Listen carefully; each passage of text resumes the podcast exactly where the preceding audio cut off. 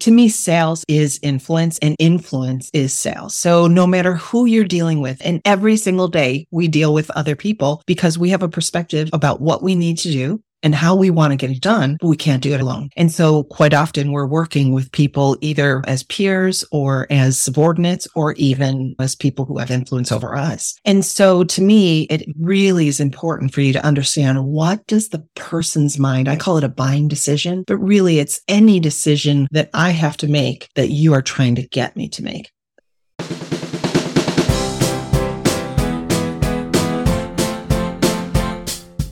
You're listening to Oh Shit, I'm the Boss Now with your host, Jackie Koch, the podcast with all the tips and tools to help you succeed when all of a sudden you have the realization that you're the one in charge.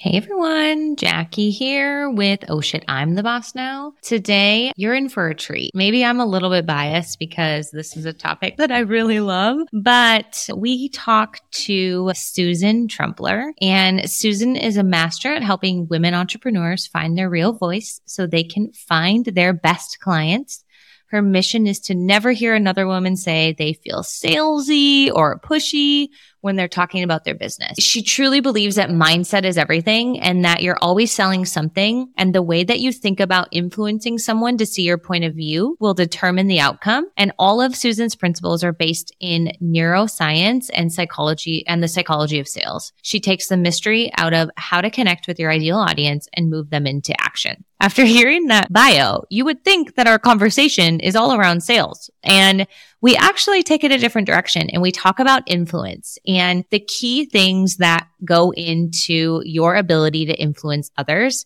And we really like dive into how you can use the same influence techniques and skills that you need to sell things and generate more revenue to how you manage your team how you manage up when we dive into that, because that's something that I work a lot with clients on is how they can work better with their founder CEOs. Because as fractional HR, I tend to work with a lot of teams and that is something that's often a struggle. So we dig into that. And selfishly, I'm trying to work on learning more influencing skills because as you've heard on previous episodes, it's one of my top strengths that I've never actually had to work on because if you look at your strengths, you probably don't work on the things that you're naturally good at. So something that I'm diving into. So I loved my chat with Susan and I'm so excited that you get to listen. Susan, thank you so much for coming on the show. I am so excited to chat with you today for so many reasons. One, selfishly, I know that I am going to learn. I have so many things I want to ask you. I know listeners are going to learn so much.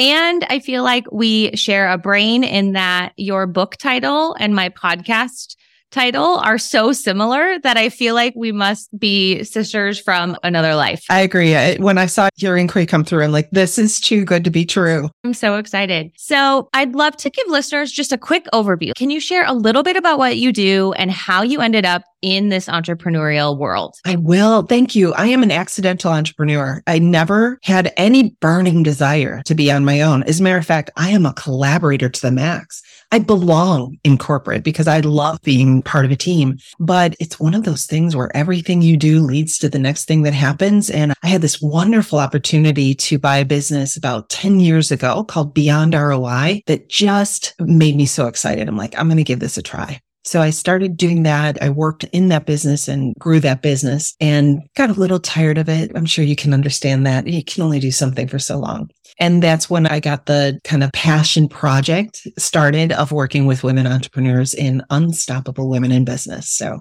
I support them in growing their business, just everything putting a sales and marketing playbook together. Awesome. I love it. I love that segue because I don't often hear when I talk to entrepreneurs on the show that I bought a business. Yes. Like I stepped out of corporate and then bought a business and became oh. an entrepreneur that way. It's so not the trendy thing to do right now with becoming an entrepreneur. And I think there's just so much opportunity for if you're listening to the show or you have family that is considering to, to become an entrepreneur, like you don't have to bootstrap from nothing. There is an opportunity that you can go and acquire a business. So I love that you share that. Yes, I think it's important. One of the biggest surprises women entrepreneurs face in their first years is it takes a while to ramp up the revenue and even not just revenue, but your take home, right? Because your owner's comp is not your revenue. And there's a lot of expenses that go into mm-hmm. putting a business together. So having that automatic revenue there so that I didn't have to jump without a parachute took, took the pressure off in essence in the beginning. Totally. Totally. I can relate in that when I stepped into entrepreneurship, I had an anchor client. It was my full time company that mm-hmm. was like, yeah, you should go consultant. It was just having that safety net made it just seem easier. It's a great transition. Yeah. Leveraging your network or even your past employers. Of course. Okay. So what we're going to chat a little bit about today is influencing decision makers. And really, I want to talk about a couple things. But the first is when you, all of a sudden you find yourself in an entrepreneur seat, you have to do sales, you have to do marketing. And those automatically seem like things that require influence, right? Yeah. There's so many things about running a business that requires your ability to influence. Can you share a little bit about that with listeners on really where that skill, how that skill comes to play and how it shows up when holy shit, you're the boss doing everything. It's so funny.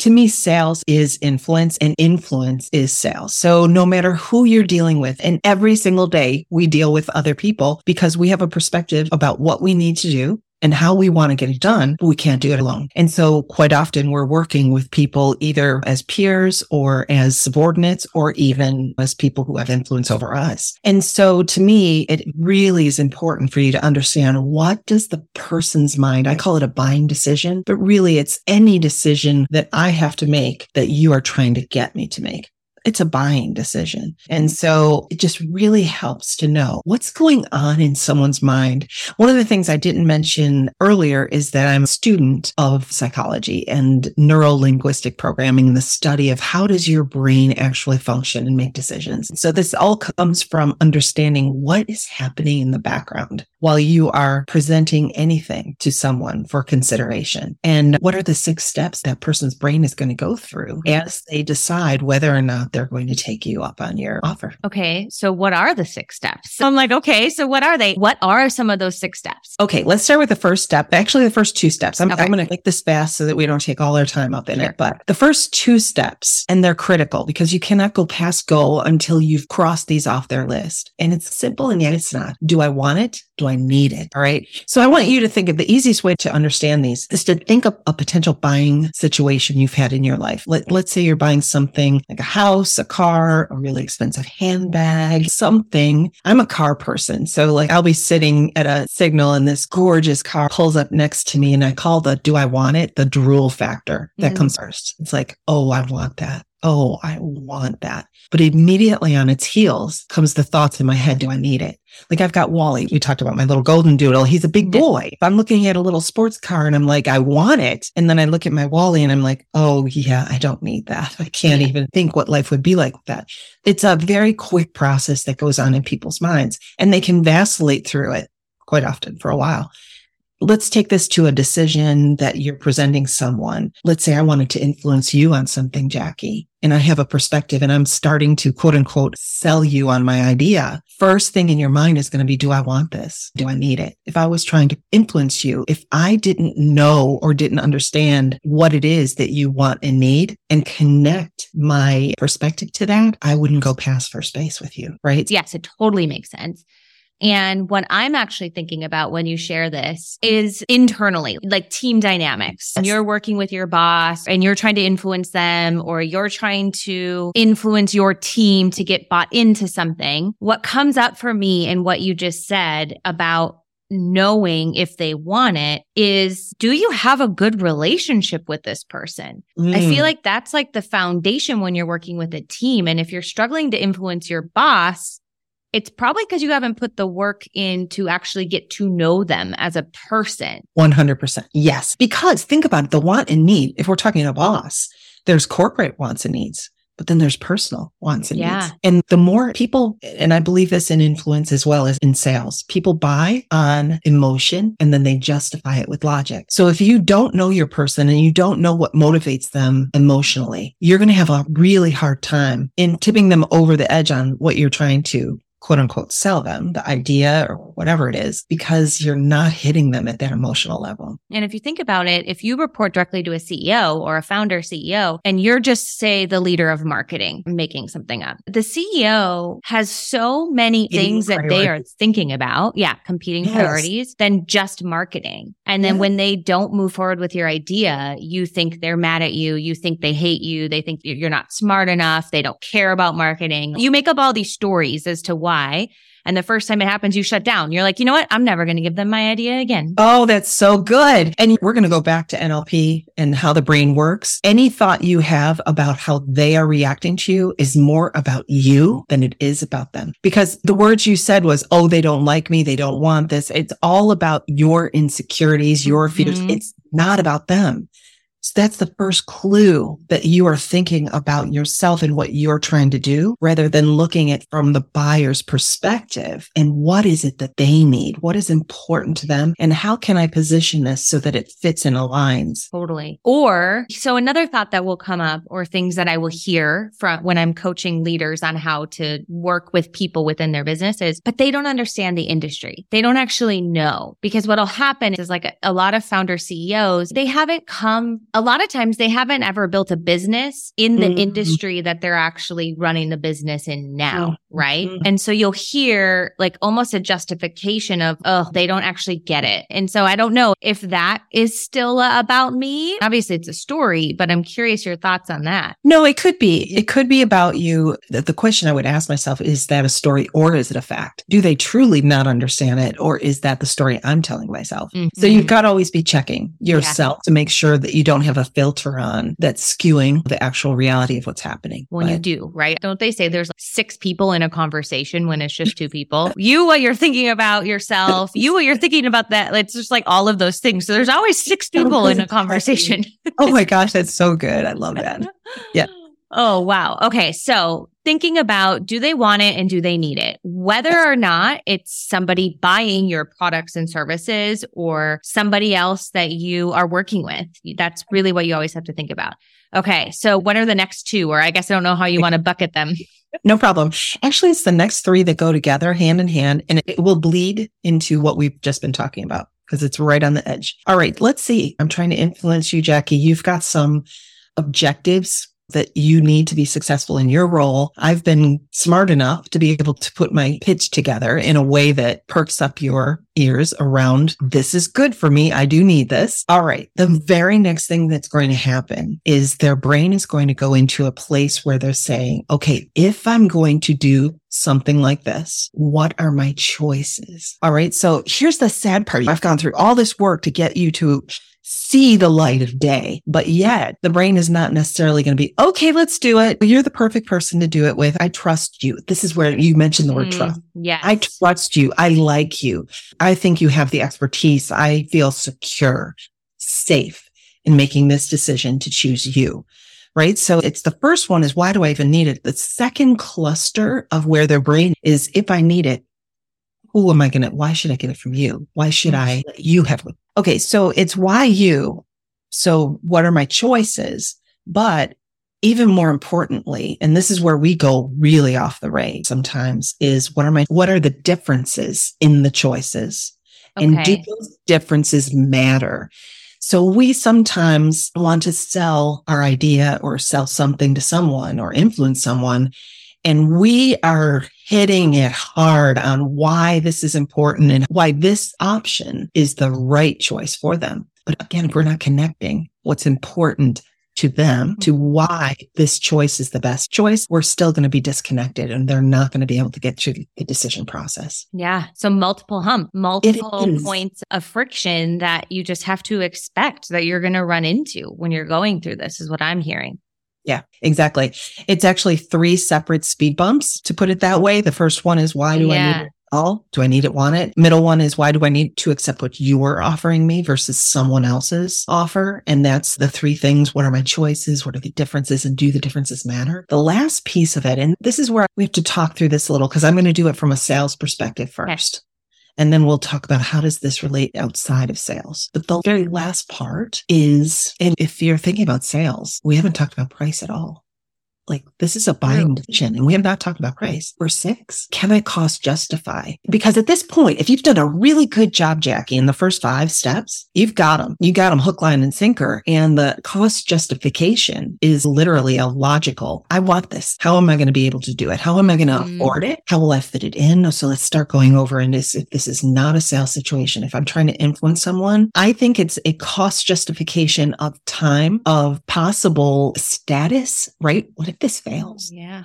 Can I do this and feel safe? Again, it comes down to can I do this and feel safe that I will look good at the end, that I won't have somebody saying, What are you doing? Why did you make that yeah. decision? So the cost justification can be financial, but I think it all can be status as well as totally. other indicators that are important to the person, like time. A hundred percent. Most of the clients I work with in my actual consulting business, it's founder CEO. I would imagine if you report to a CEO, it's can the business afford it? Like business costs, like expense maybe comes into that. Expense is probably a better word for that.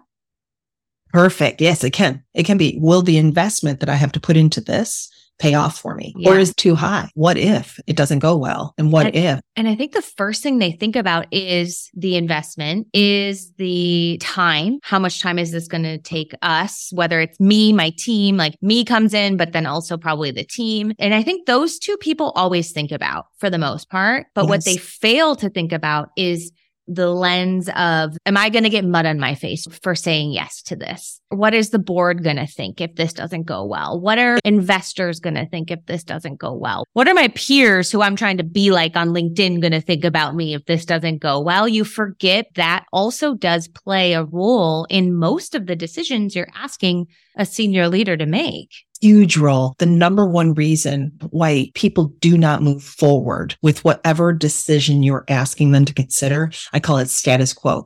They want to stay in status quo because it is safe. It might not be perfect or ideal, but the unknown of what's on the other side of that decision is a scary place. Mm-hmm. They don't know if they're going to get there safely. So in order for you to get them across the finish line in your proposal, you have to share with them the very specific but not overwhelming steps that you're going to take that will get them to a safe conclusion. We call it a three step plan. What we tend to do, and especially if you're dealing upwards with a CEO, detail is a killer because most of them don't want to know the detail. They just want to know what's it going to take to make this successful. And so if you keep it quick and concise and don't overwhelm them and sell, sell your expertise on each step, you have a better chance of your decision being made. It's so true. I toe the line of too much detail and not enough detail. It's like you got to test. And I also think not everybody is true. Like I worked for two founders who wanted basically white papers for every decision I was going to make. And then I've worked with others who literally only respond to the first question you ask in an email because they don't even read the rest of it. So it's like mm-hmm. I've worked on such continuum that I feel like I'm learning every time. So I'll try something. I'm like, all right, this is not going to work for them. So then I switch to this. And I think that's also maybe something that is interesting to explore is do you test those out with prospects with selling? And is that something you should do? Yes. As a matter of fact, I don't know if you've ever heard of Herrmann Brain. You have. See, most CEOs live in the upper left hand side of the brain, which is they have the visionary, right? But founders are different. Founders are upper right. They live in the, vi- the possibilities and the vision a more traditional CEO leans more towards not only the vision, but they want the facts in the process as well. And so there's clues. If you read the Herrmann Brain book or you take a look at any of their white papers, there are clues in the way your CEO talks and how they request information from you that will show you their preferences. And then for you to feed into their natural preferences will help you along this continuum so much to make it faster, so much faster. So that's awesome. That's a great recommendation. I've heard of that just in passing, but I haven't studied it. I'm totally going to. Oh, good. Then what's coming up for me as we're chatting through this is, as you can tell, I deal with this a lot with clients and why I'm honing home. And I struggle helping coach them how to do this because have you ever done strengths finders? Eight of my 10 strengths are in the influencing category. So I'm good at that. I've never had to learn it. And so it's so hard for me to coach and train other people on something I've never had to learn. And so I really struggle and I get really irritated when I'm like talking about it and they always have all of these excuses why they can't do it. And I'm like, you're so irritating right now. And I love them and I hate them all the time in that moment, not all the time, but in that moment, I'm like, how is this so hard for you? So mm-hmm. is there tips for somebody listening to the show who's, I've already tried this? They're like sick of trying different things, whether it's with clients or their boss. Like, how do you, any tips on how they can try different approaches or assess what they've done in the past to be like, okay, actually look through what they've done in the past, think about it and identify maybe I should make this little shift or that little shift. Any tips that you can give people who might find themselves in that position? A, stop whining. Just kidding. No, seriously, how much do you want to be able to influence people? Yeah. That's what we all want. So you have to slow down. And I'm not kidding you, Jackie. The first two steps are the most important. And what we talked about, are you presenting your ideas?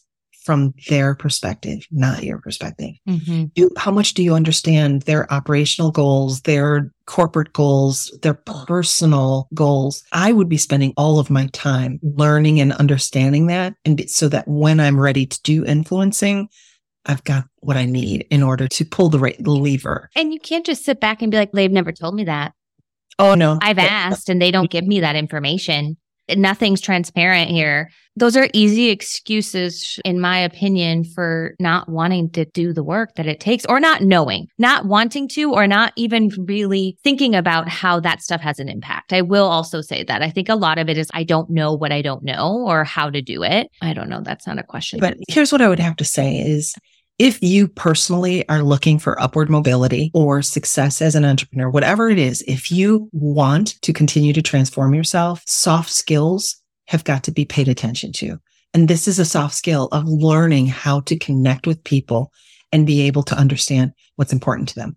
How, can I tell you a really funny story? Of I course. I love funny stories. You're going to think I'm crazy first and then you're going to die. Okay. So I was dating for a little while and it was before I got Walter. Now I have Walter. I don't need Ben. You have it. You have your man. My man. and he doesn't talk back and he doesn't watch ESPN. But when I was dating, I went on speed dates. Okay. okay. Heard of those? They sit the women at these like tables and then men rotate around. Yes. I walked in the room for this one speed date. And I know this is going to make me sound very judgmental, but there was not one man in the room I really wanted to spend time with. I just looked around and I'm like, oh, this is going to be a rough one. And so I sat at the table and I literally, the men would come up and I would just start asking questions, coaching type questions. How are you? What do you do? Oh, tell me more about that. And what made you choose that? And what, right. So I just kept asking questions. And the eight minutes would go by. And at the end of it, the men would go, this was great conversation. And they knew nothing about me. Not one thing about me. When you ask people questions, when you show interest in someone, they will open up and all you have to do is listen and ask follow up questions. So there's no excuse in the world to say, he never told me that, or I can't totally. get the information. There's no excuse. And you don't have to go to the source, the nucleus either. That person has a entire constellation of people revolving around them and they all know that person well. So yes. you don't have to be a MacGyver or a nosy body, but just be curious and for sure. And make sure when you're doing that, it's coming from a place of I'm trying to help the business. I'm yes. trying to help it and not like going to somebody that's close to them and be like, oh, so and so did that again. Can you even believe it? Because that can easily happen in companies. So it's like you really have to enter it with that true intention. Otherwise, it can quickly become something you don't want to be a part of. Okay. Have we missed any of the six steps? No, that was all six of them. Okay. Are there any imp- other important things that we haven't covered about influencing decisions? that you think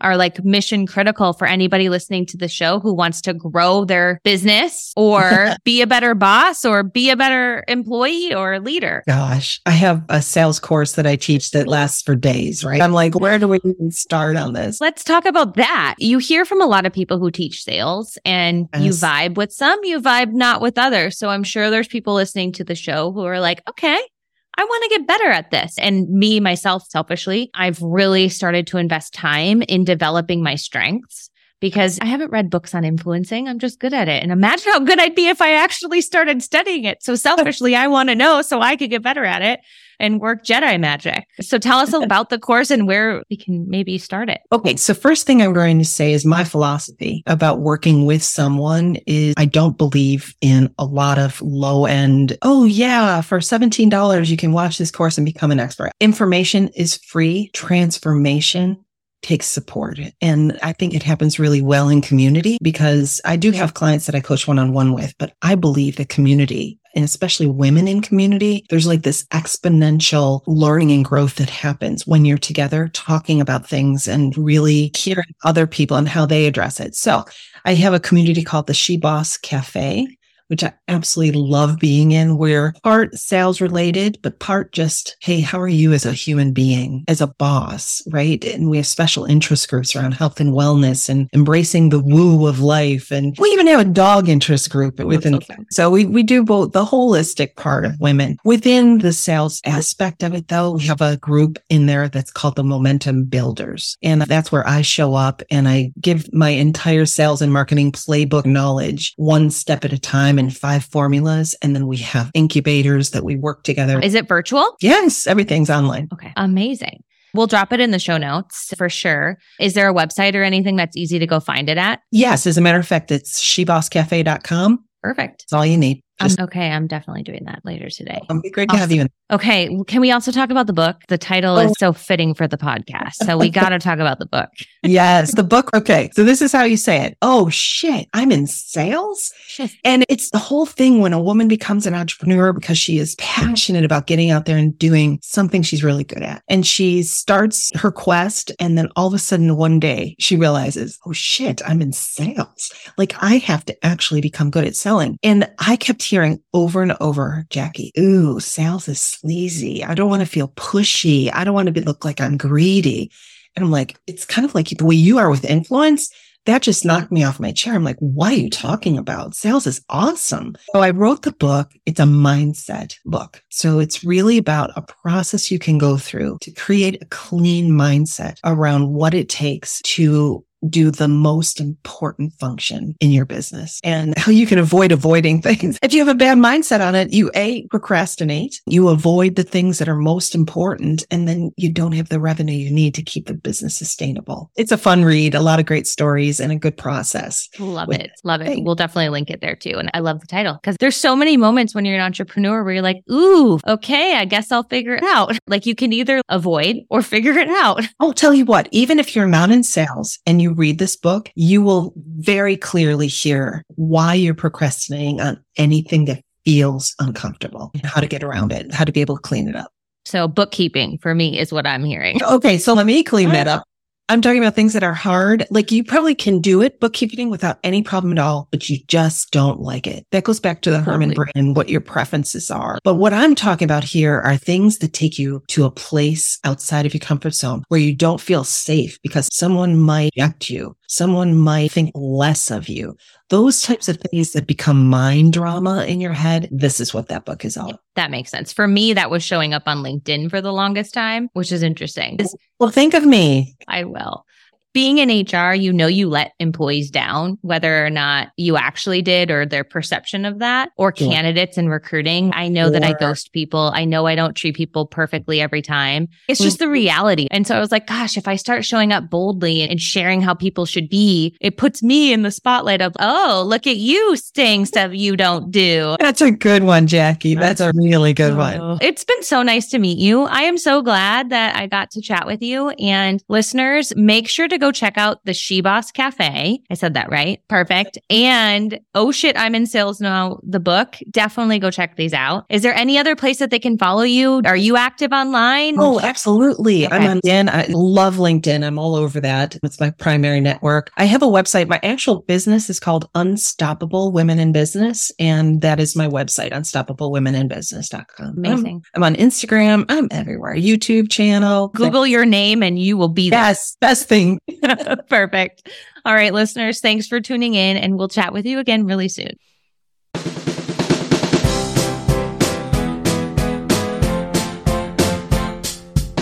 Well, that's a wrap on another episode of Oh Shit, I'm the Boss Now. Because guess what? You're the boss now. You listen to the show because you care about doing the people stuff right in your business, and I commend you for that. At my company, People Principles, our mission is to help more small businesses succeed. And we believe that building a thriving, high performing team with the right systems in place is crucial to making that happen. That's why we've got our incredible toolkit shop. It's your one stop destination for everything HR and team related. Each toolkit is loaded with everything we've ever done in house with high growth startups, from hiring processes to performance management to handbooks. It's all there. And we've built these toolkits specifically with you in mind, the small business owner, because what you need at 10 to 30 people is very different from what you need over 100 people. So don't wait and head over to peopleprinciples.co forward slash toolkits and explore our complete people operations toolkits. It's like having an HR expert in your back pocket walking you through the journey to building a thriving team and a thriving business.